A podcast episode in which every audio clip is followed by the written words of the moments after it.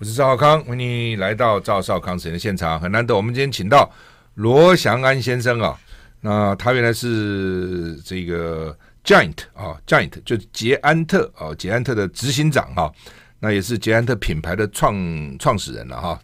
呃，罗祥安先生他的新书叫 T A E T 啊，捷安特攻克全球市场的关键啊。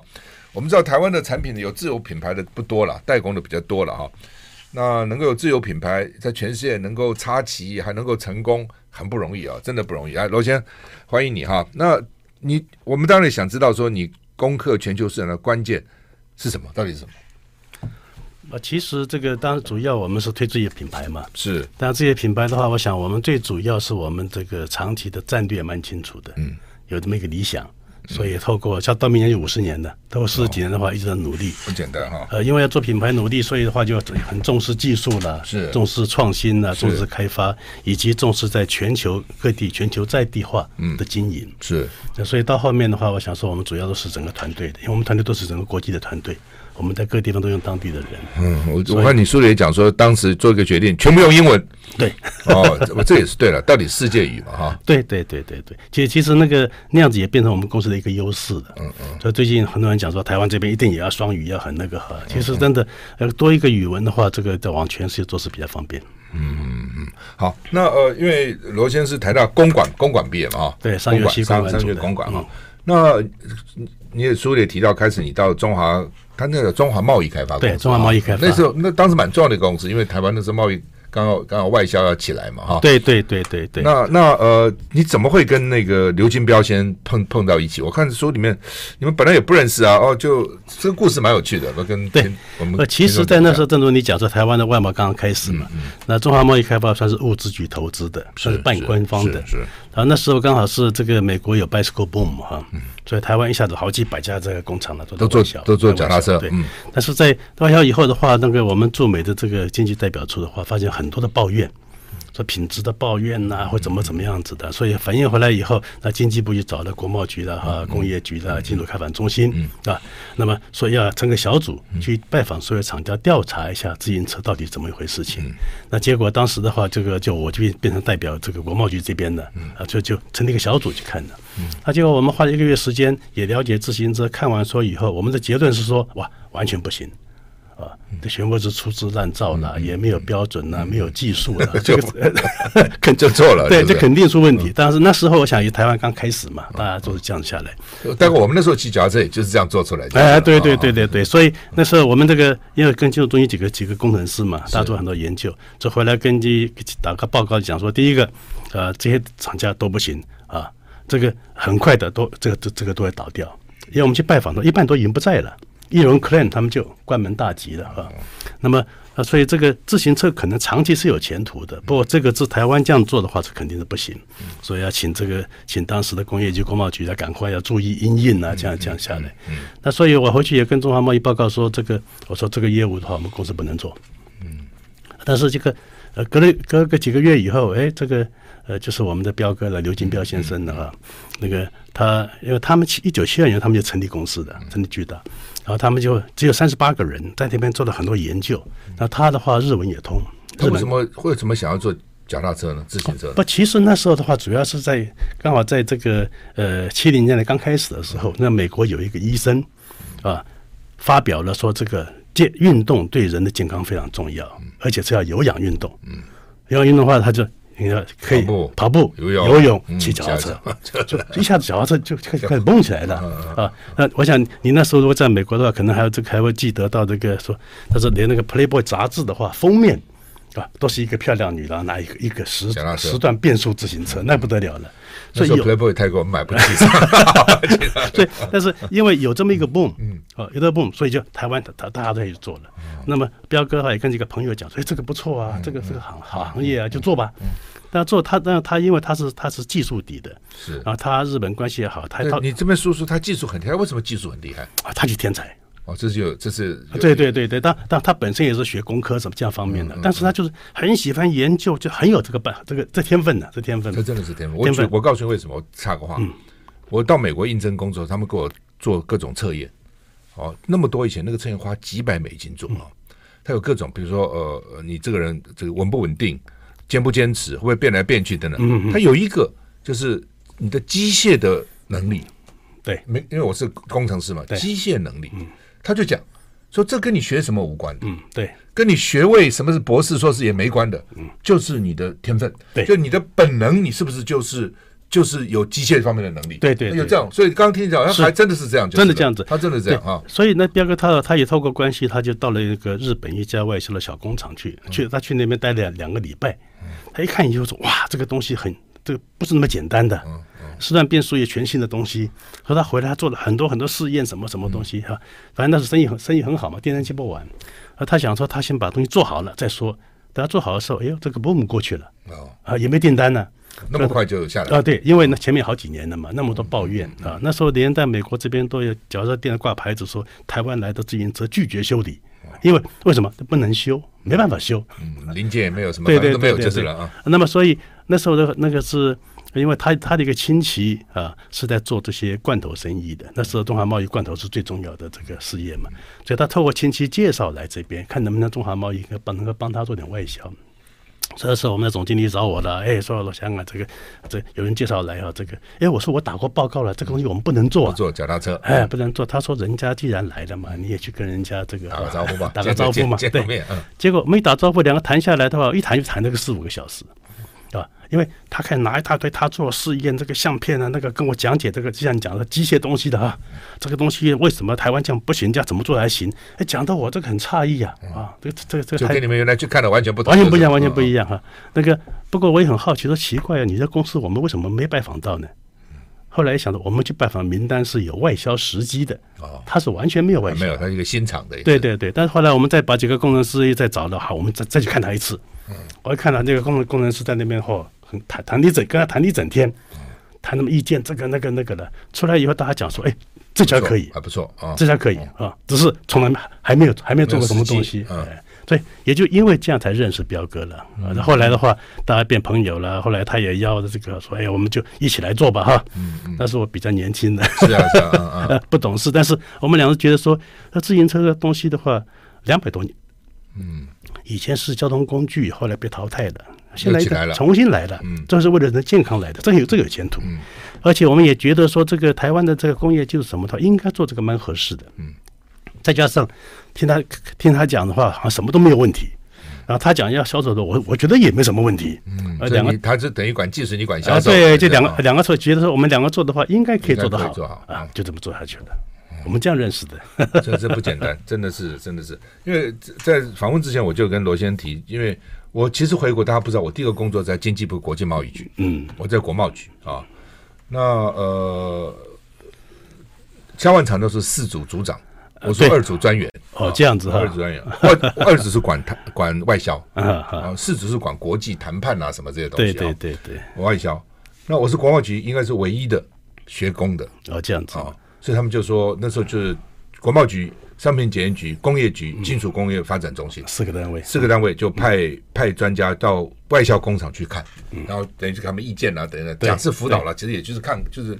所以大概我那时候看了很多几百家台湾的外销工厂，嗯，对我也不错了。对，你可以看到不同，对对，可以很好的学习。对，其实也其实也蛮好的。突然我看这本书，哎，想到这段，我就突然勾起当时的这。对啊，然后后来后来就萧后来萧万堂当局长嘛，对，后来对后来对后来我离开国贸局到民间去了啊，到民间去，因为民间给的待遇高很多，比在政府的高很多。我记得那个时候，好像国贸局一个月九千多块吧，一个专业。对对对对对，外面挖一挖一就是两万块，再给一部车。是啊，你就就说这个实在是有有有差别了哈，所以就离开了这样。不过后来呃，反正不过那段时间的经历还是不错的，还是不错。好，那回到呃这个 T A E T， 到底这个 T A E T 是什么意思？哪几个字的缩写？我们休息一下就回来。我是赵少康，欢迎你回到赵少康时间的现场。我们访问的是罗祥安执行长啊，他是捷安特的前执行长，他这本书叫 T A E T 啊，捷安特攻克全球市场的关键啊。那 T A E T 是哪哪四个字的这个缩写？哦，这个 T 的第一个 T 是 team， 就是团队，团队啊。第二个 A 的话是 accountability， 是当责，嗯啊，嗯然后 E 的话是 empowerment， 是赋权。啊，最后个 T 的话是 triangles， 是两个三角形，嗯嗯，所以如何来做充分赋权跟主动当责这样的三角形，嗯，那在这些事就是也也是我多年在这个经营里面自己产生一些心得的，所以我就来做这一这么一个工具，是对，因为这个其实这个在当然推品牌也不容易，在全世界要做在地化经营也不容易，嗯嗯，所以我们碰到很多的文化的问题的人的问题，因为我们在每个地方都用当地人，嗯啊，那所以这个透过这样下来的时候，我也慢慢的发现几个我心得。第一个心得的话，在经营管理的时候，最重要是我讲的叫一个黄金三角形，对吧？黄金三角形的话，上面是战略，中间是战术，下面战斗。这个尤其要经营策划啦，做什么东西，一定一定要有这样的三角形，要有很明确的战略的。那战术是从战略来的，战斗是从战术来的。这个东西如果把它反过来的话，那就就很乱了。其实，但这说来简单，不过很少人这样子做啊！其实像我也我也我也常我也常讲的，不管是公司、个人也好，甚至国家也好，那现在的话，只要随便来一个凤梨县什么事件的话，马上就大家紧张不对啊！其实都是战斗的事情。你解决战斗的话，你变成你的战术了，但你没战略的，没战略的。所以这是第一个我在学习到的。但第二个，在领导统御的时候，哎，这个三角形就必须要把它反过来了。嗯。呃，领导同意，如果说上面是董事长、执行长的，然后你再交办给总经理、经理，这样下去一直下去的，好像军队这样一样。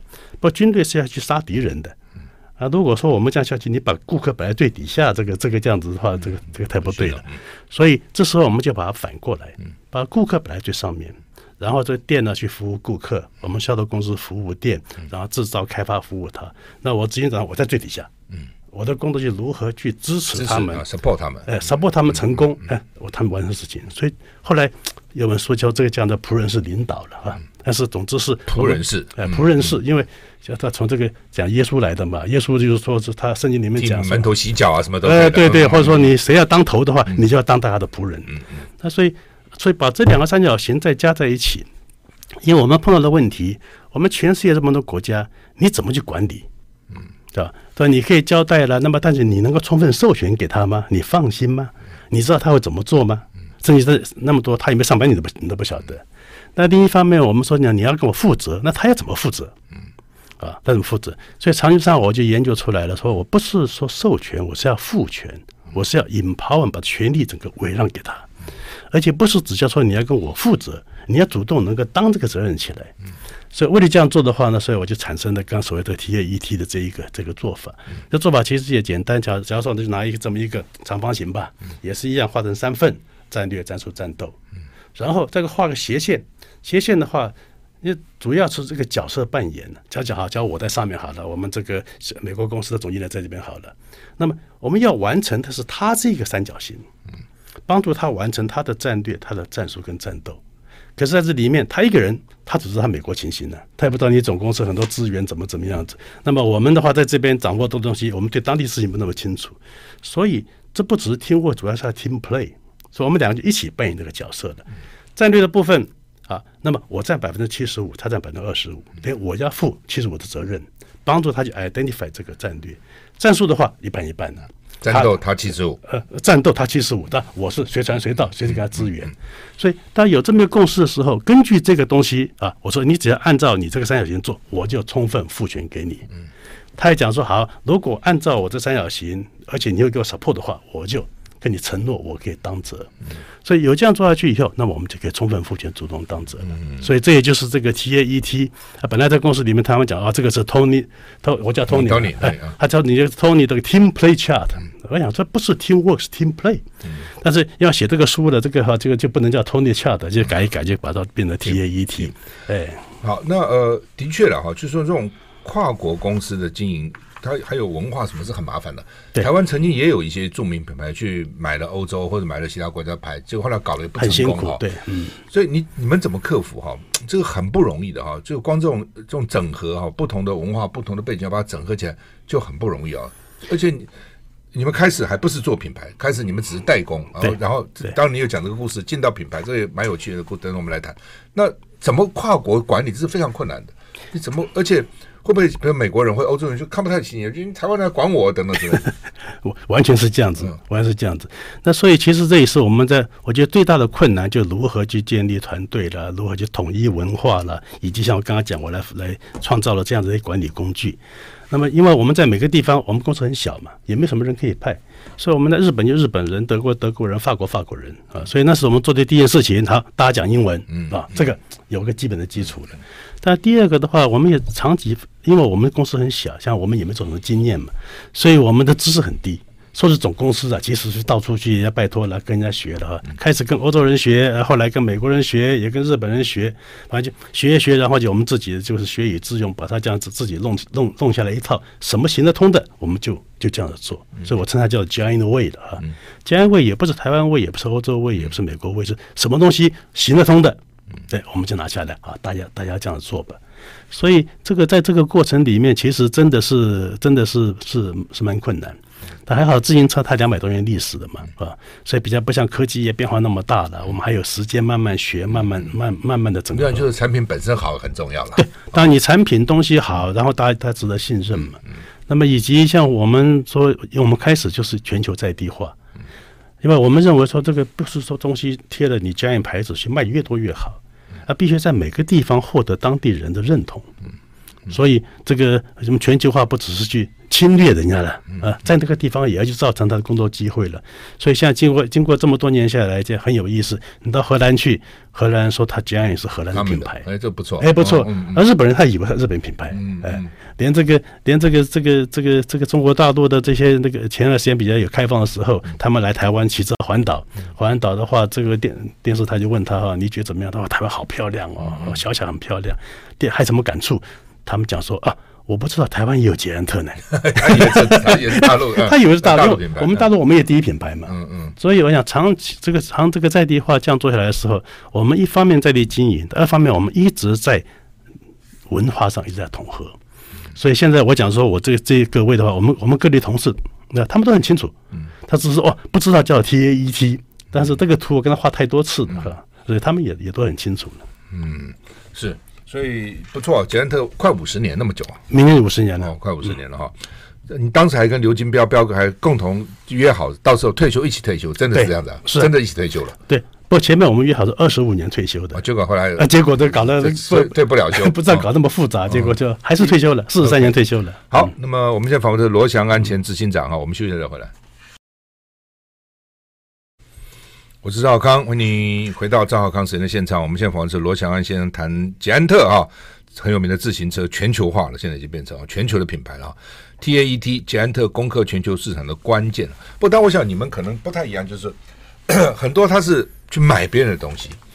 当你买一个别人的东西，他已经在那个地方，他有他的文化历史背景在那里了。你们是自己的品牌创哦、啊，是不是这样去到全世界各地去开发又不太一样，会比较。只要品我东西好，我这东西拿出来 ，sales 觉得有面子，不会觉得丢脸。对对，他就有 sales talk， 他能够去讲，可能比较好一点。对，我觉得当然最根本是你真的产品了、啊。嗯，产品你产品不好的话，从就通通不用讲了。呃，当然，我们也曾经也考虑过啊，就好像买别人品牌比较快一点啊，也有很多地方品牌希望卖给我们的。但是这个我们想说，如果买的话，第一个是你比较速成一点啊，但是你买的这个公司买了他的资产，也买他的包袱。嗯。他会卖给你，他肯定有问题，肯定有问题。那所以这个我们想一想说啊，这个另一方面我们我们公司也很小嘛，没什么钱嘛，啊，就自己慢自己慢慢做，自己慢慢做，对，所以像慢慢做下来，那其实自行车因为两百多年了，是在每个国家都是它的民族工业。但我们也看到很多公司这个百年品牌、哎、怎么就就不见了？欧洲的、美国的，这也给我们很多的教训。那么也刚好说，自行车从过去几百年是一个交通工具。那到了过去五十年变成一个全新的，所以我们刚好就在这一波里面。我想说，像你别的品牌也都是旧的嘛，那我们就在这个新的潮流里面，我们捷安特能不能变成一个世界性的品牌？那所以我们就这个根据这个战略，一步一步的、一步一步去做了。而且当时我们还做个事情，是我们呃这个呃，我们选择了我们只做专业市场。其实订单最快的话，你找个 Walmart 啊，像这个 Walmart 的 buyer 我们也很熟了。那个哈，他说他这个那时候那段时间，他他每年都找我，他说哎我要买你车子啊，我说我我不卖，啊他说你为什么没有？他说不卖。我说因为我只卖专业市场。他说你很笨。他说如果你跟我买的话，一下子 sales 增加很多，一次至少两百万台。但是我们我们一年才做几十万台呀、啊，对。可是我说不行，我说自行车东西的话，我们认为好的车子是一定要有技术的，一定要有维护的，一定要有人去帮助消费者的。我不能卖给你，你你我买很好的公司，你把东西全给我摆在货架上面，客人自己拿回去自己装的哈，这个东西这样不行啊。那所以，但这个对我们讲的话，也是要很辛苦的坚持的，不容易。你摆这边现那么现成的订单，市场在那里，这是很大的诱惑。对，但是因为我们做专业市场，所以我们就一直进步，一直降下去。所以我像我们做到现在来的时候，我们是 cover 整个价值链，我们不做自己做研发创新啊，我当我们自己做制造，我们自己做品牌行销啊，我们做建立通路，我们还还有很多自己的店都有，就整个这样做下来，所以我们才能够跟顾客提供一个整个比较完比较全面的服务了。嗯，那这么多不同国家哈，你你的你的观察那个有什么特色或者不同？哦，这个。呃，这因为我们跟他们都很很久很久的哈、啊，像这个欧洲人的话，这这个是很有意思。这个欧欧洲人我也也很也很佩服。像我们荷兰人的话，他就跟我讲说，好，这个我一一年跟你谈完了，我到年底的时候，我还有我的经营报告还给他荷兰商会签字。哦，签完字以后表示我们大家就没有责任了啊，就清楚了。哦，他非常非常的有规矩。非常有规矩，荷兰人，嗯，这个荷兰，那德国也是一样，荷兰很会做生意的啊，对，那到德国那边的话，做是一百亿，一百亿，什么东西哇，非常非常非常那个。但另一方面的话，他们也都非常非常的固执，嗯，德国有德国的想法啊，这英国英国想法，法国法国想法啊，这没你你讲别的，他他不太听的啊。好，那后来我们这个市场一直变到美国了，在美国这边呢，他就玩一些是 business。一搞就要很大，所以到美国很很惨的，哎，钱花得很快的啊！而且在美国，他们美国人很厉害。美国人的话，他假如说是呃要辞职不做了啊，那就你到到礼拜五他跟你讲，他礼拜一他就不来了啊。同样，我也跟他礼拜五跟他讲说，你礼拜一不用来了。嗯、了啊、哎，可是新来的人他也接得上，嗯啊、他就他就有这种这么标准化的做法、啊、S O P 的，他也可以随时接，随时那个，随时走，随时接。但、啊、但像这样子的话，所以人也跑来跑去啊、呃，大家就比较比较属于商业化这样子的哈。而且，那他们觉得花钱是理所当然的，做生意当然花钱了、啊。我们说没有，我们小本经营啊，你要控制成本，这个的很很难很难听进去啊。那么，然后在这个日本的话，日本人也很有意思。叫日本人，我说假如日本真这个，呃，三个日本人在一起很厉害。啊，无敌，天下无敌，无敌。一个的话，哇，就不行了，就不行了。而且像那个，像日本人很多很进步。我们到日本去，发现日本这个商业改变是最慢、最慢的，最慢。他们传统非常非常重视。那所以这个，所以所以后到后来我们在日本的时候，这个呃，我就跟我们日本公司同事讲嘛，哈，我们要做的方法就是要完全跟日本人不一样，这样做就会对了，啊，就反过来做。那你们日本日本的同同事。他怎么接受呢？对，所以开始不能接受嘛，那、啊、现在已经完全接受了。但是我们日本同事都被其他人讲说他们不像日本人，嗯、我们美国同事说不像美国人，嗯、欧洲人不像欧洲人。嗯、实际上我们在一起这样子，也透过像刚才讲的这很多的方法，我们这样训练人出来以后，我们的文化就很清楚了。嗯，这样我我像我们同时要这个，我们我有个赢的公式嘛，赢的公式如何跟消费者去创造最大的价值？你怎么创造呢？就是。分子的话就是如何彻底替顾客着想，嗯，分母的话就低成本经营，嗯，哦，这两个是同同时存在的，你不能说我只满足消费者成本不管，成本，我只将来成本不行，这两个同时的，而且一定要透过团队合作去做，所以像这经过几十年的话，大家一直反复反复，大家也就觉得就就适应了，再透过这样子，我们也充分赋权给他们嘛。他们做，哎，也就也就照这样做，所以我们现在全世界各地差不多，我们的公司跟对手比，我们公司都很小，人可能只有别人的一半，但做事情比别人好，那这样就符合我们刚才讲的这样的情形了。所以这个呃，说全世界的各地方人都有他的优点，但是也都有缺点。那我们台湾的话，这个是我们就是地方小了，动作快了，学得多。那差的话就是根不够深，做事情的话太太太哎比较浮一点，哎比较浮一点。那所以我们就把东西凑起来，要这个这样子把它加在一起，再把它东西弄，也就变出我们的一套东西出来了。呃，对错不晓得，不过对我们管用了，算是成功啊，算是成功。好，我们现在访问的是这个罗祥安先生，他是前执行长哈，呃Giant的啊。那刘金彪是董事长就是。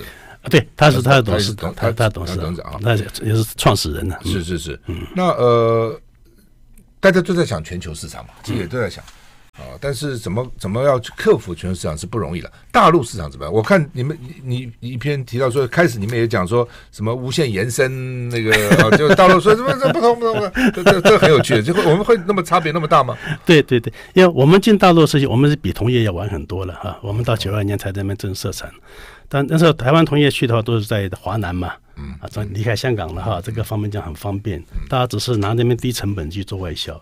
但是因为我们是开始认为说不行了，我去中国的话，那中国那时候已经改革开放也很稳定了，然后中国迟早是全世界大市场嘛，所以我们去就要内外销都要做。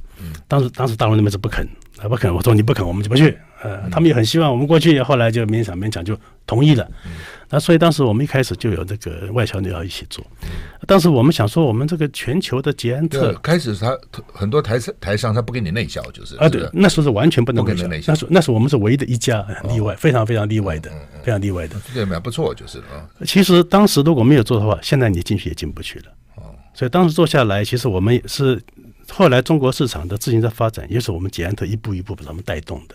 所以现在我们在那边也是也是变第一品牌嘛，在那边很好。那个，所以在那个时候，我们想说，我们全世界的捷安特，欧洲、美国都卖那么好的，去看那个中国都是黑老虎，都是那种那个笨笨的车子，对不对？我们这次去的话，肯定是一炮红了，横行了无阻。啊，结果这我们去，就是我们现在新的执行长的，那时候是那个我们彪哥的儿子哈，很年轻，不错。我派他去的，好，我去，他就去了。啊，去那边的时候，这个他也信心满满啊，在上海都开了一个很大个店啊，想说一定那个，结果他卖了一个月，跟我讲说 Tony 啊，大事不妙，卖不动，这一个月才卖个几十台车子，哦、是大陆市场、啊。对，后来我们我们一研究，跟当地一问一问，当地讲说不行了、啊，说你们车子很好很轻，但是我们的路很糟糕啊。嗯，现在中国倒不一样，那时候这个上海的路是坑坑洞洞啊，你们那么好车，我怎么骑？啊，讲的有道理。那我说你到底要什么车子？他说你给我个单数车就好了，不用变数，不用变数，变数没有用。单数车能轻一点啊，好骑一点，价格低，漂亮一点，没有价格不能太贵。嗯啊，这样这样要求。啊，那个后来就我们就想一想，这个研究以后，这个大陆只要这个车子啊，怎么办？好，我们就为大陆开发这个车子吧。开发出来果然就是轻一点，好骑一点啊！他们只有一个颜色，我们有五个颜色。嗯，然后的话，价钱只比他们贵一倍。OK，、啊、他们是两百五十块人民币，五百块，我卖五百块。就轮胎大一点，宽一点，是不是啊？呃，这个也就到，反正就因为因为我们是做好车子的嘛，嗯、所以我们车子本身材质就用的比较轻啊，做的比较好了，角度啦、啊、什么东西。因为他们本来那个车子，那个老凤凰车就是为了载重用的嘛，当年就是那个 Rally 的那的那那样东西。那我们是完全把它作为你可以比较 sports 一点什么样，他们骑哟很好骑呢，还很好骑。那所以这样起来，那那个车子起来这样子就反应不错的，嗯，反应不错。但像你刚才提到的话，那时候广告对，因为我们在台湾的话呢，那个时候孙大伟帮我们想的嘛，啊，这样大伟像这样说那个，他他也很得意那一句，他说无限延伸你的视野，捷安特。到现在我记，小轿车可以带你去，对对对，对你到哪边去，他一张对不对？他他亲自去拍那个相片，拍完以后拍照拍照。无限延伸你的视野，捷安特，我很喜欢那个，太有意境了。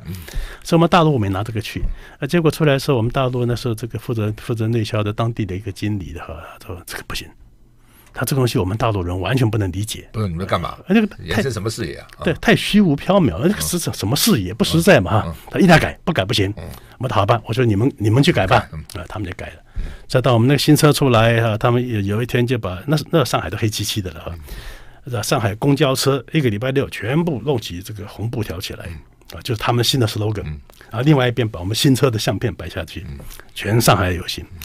他出来，他出来哪一句话？他说：“啊，换个步伐前进。”这我一听，我说这个是共产党的，这个这个这个这个，他就是共产党，对对，革命的，对不对啊？他说对呀，他就要这样的东西，我们才有 feel 啊。嗯，啊，我们好，我就到大陆去，我说。跟着领导向前走，跟着领导向前走啊，就没问了，跟着领导走就好了。所以他讲换个步伐前进，哎，结果当地反应很好啊。以前那种老老车子，对不对？哎，换个步伐就跟着捷安特就骑了。嗯，结果我们第一年，我们那家店一个月卖不到几十台的，那一年就超过一万台。哇！吓死人，增加很多、嗯、然后就好就红了，上海一炮而红哦，全全中国红，三年里面我们变成拿驰名商标了什么什么东西的、嗯嗯、啊，在后来的二三十年里面我们才慢慢慢慢的，我我我这这每年都要问都要问我们那边讲说，哎，现在变数车有占几 percent 呢？因为变数代表它是水准嘛，嗯嗯、开始是零了零了，慢慢一的二了三了哈，像到现在来的话，到现在来已经占七十 percent 了、哦，主要都是变成变数变数车的。好，我们现在访问是刘翔安前执行长啊，谈捷安特怎么样。这个攻占全球市场，我们休息了再回来。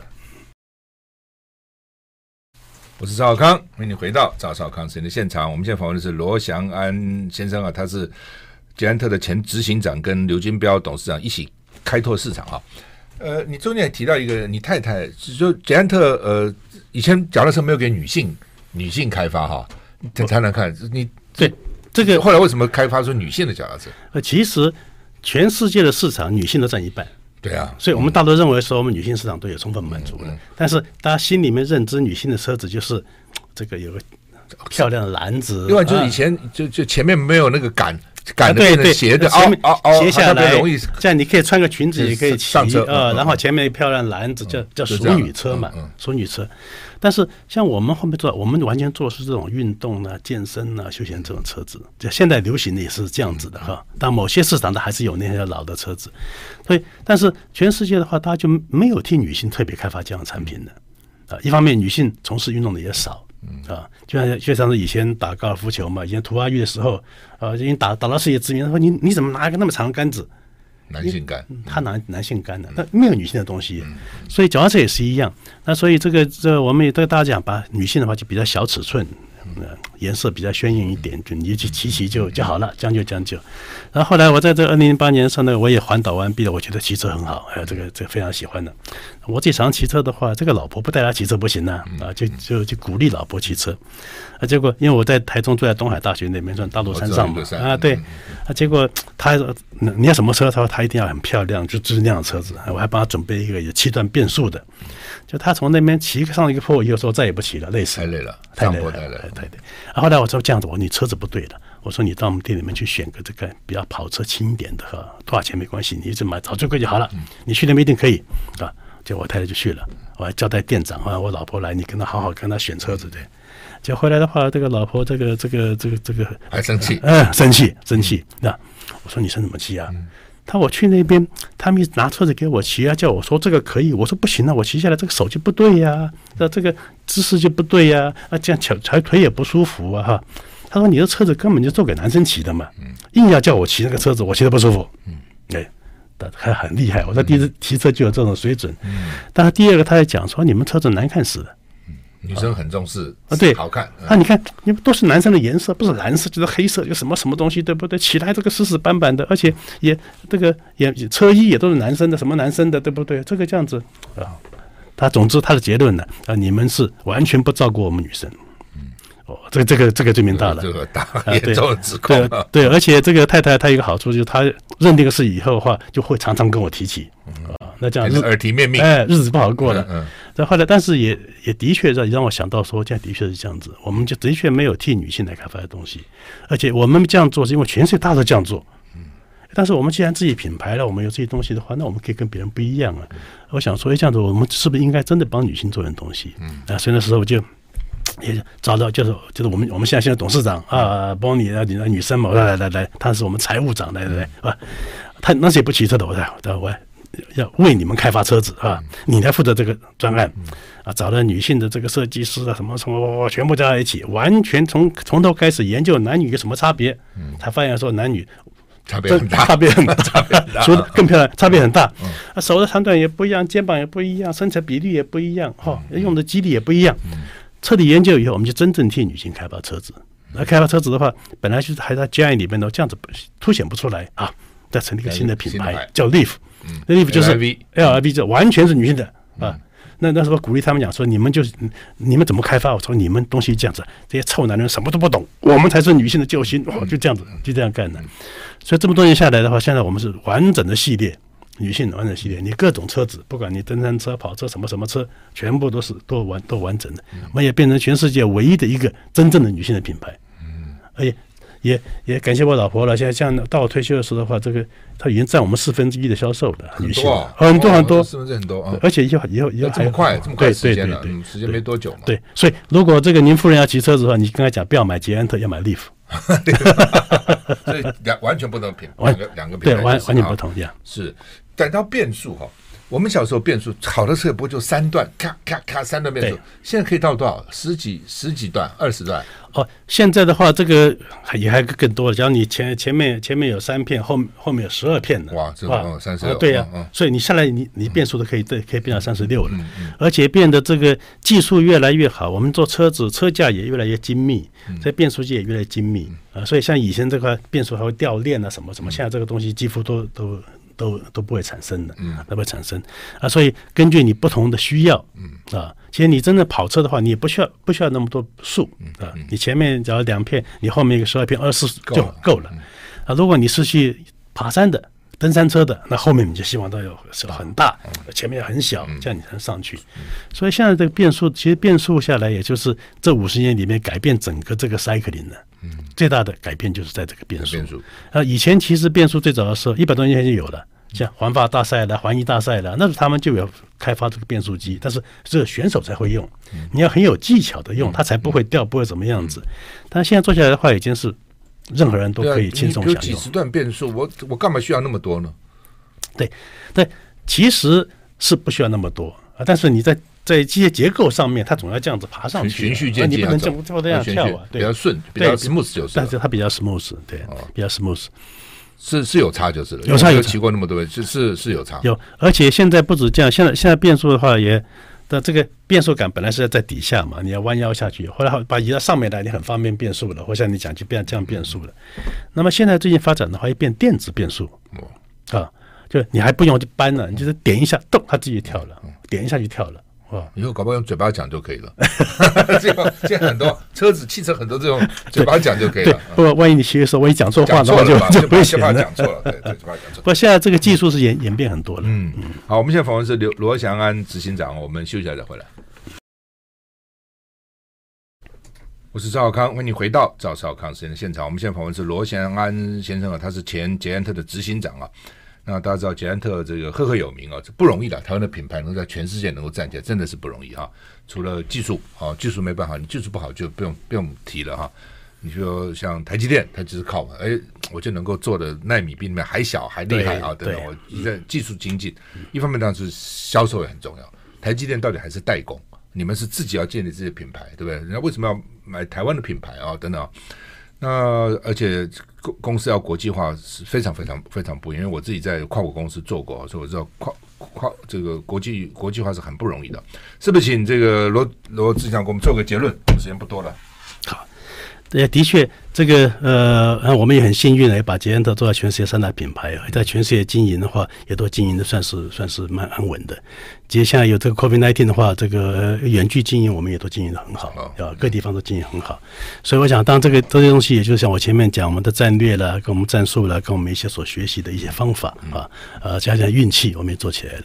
但是、呃、其实那个我在退休的时候，也本来并没有写书啊，有人讲你写个自传，我说哎，我写什么自传呢？这个不用了哈。但是后来的话，就有 COVID 十九， 有 COVID 十九 大家讲说，哎，你们是这种跨国经营的公司。有客户，那你们全部不能不能出国了，哎，这回你们肯定要糟糕了。就他发现说，哎，没有，我们还反这个经营的更好。其实我跟贝哥退下来，我们现在经营的都很好，哎，我成长的很顺利啊。这也等于这也是一个考验呢。比如说我们各地方这个团队啦，怎么怎么样运作的东西。那么这也让我这个想想到说，这个像世界也变化了。像很多人讲说，现在这个全球化好像已经到了一个终点了，甚至要逆全球化了。但我个人是认为说，全球化还还会更快。更快，只是用不同的方式呈现，它变成是全球在地化，像我们做的，或者或者在地全球化。你某个地方东西，你可以透过很多东西新的方式到全球去。所以换言之，在以后的话，说是你完全靠代工了，或从一个地方生产的哈，光从它大陆去销全世界，这种时代实在是过去了，对吧？那所以未来在台湾的这些这个每个每个企业也好，大家都面临到啊，这个你不能完全只靠代工，只靠台湾市场的，每一个你都必须啊要走向，不管是品牌或走向创新价值啊，或者走向这种全球在华经营，这个是以后台湾继续发展的话，是一个必须走的路了。嗯，那所以其实也让我说也一方面有点担心呢、啊，说因为什么台湾这么多人的话，就只有我们这里少数几家好像做起来，嗯、别的好像大家还在就这样就好了。那所以我在想说，哎，这样子也就写这本书来把这个一些一些想法经验也跟大家分享一下，因为未来很多人要可以走这条路的，也希望在他们走这条路的时候，也许我们的一些经验，他们有东西可以参考一下的。其实我觉得。台湾过去这样子，经过这个这种六七十年下来，也非常不简单，是啊，非常简单。从前面呢、啊，小龙啦、啊，变成这样，到现在，嗯、然后到现在来有像台积电什么这样，在真的凭技术、凭什么的，或者像是我们这样也可以全球做的，都证明台湾现在实力。像台湾现在有累积的很多很多资源，而且台湾现在人才也很强，技术也很强，资金也很强，全球化经营的能力也很强。但在这个时候，呃，就回到我前面讲的时候，那黄金三角形的，呃，这个我们台湾真的需要个战略的。呃，台湾的这个看法不应该只在说今天代工啦，明天跟谁竞争啦，也不是光是两岸关系，这个是一部分而已，一部分而已。那么，台湾在未来一年、一百年、两百年之后，为什么会存在？我们对全世界可以贡献什么东西？不只是竞争，不只是生存，我们能够贡献什么东西？如何变成全球一个好的 citizen 啊？我觉得这个可能是应该我们大家要来思考这样的整个战略性的一个时代了。嗯，是。我想这个刚刚罗罗翔先前执行长提出来的，不只是一个公司了，的确了，一个国家啊，这个整整个这个所谓战略性的思考是很重要的啊，到底该怎么样啊？好，那么今天非常谢谢罗前执行长跟我们谈捷安特的成功之道哈、啊，从中间我想我们也可以学学习到很多东西啊，谢谢，谢谢，谢谢你，谢谢。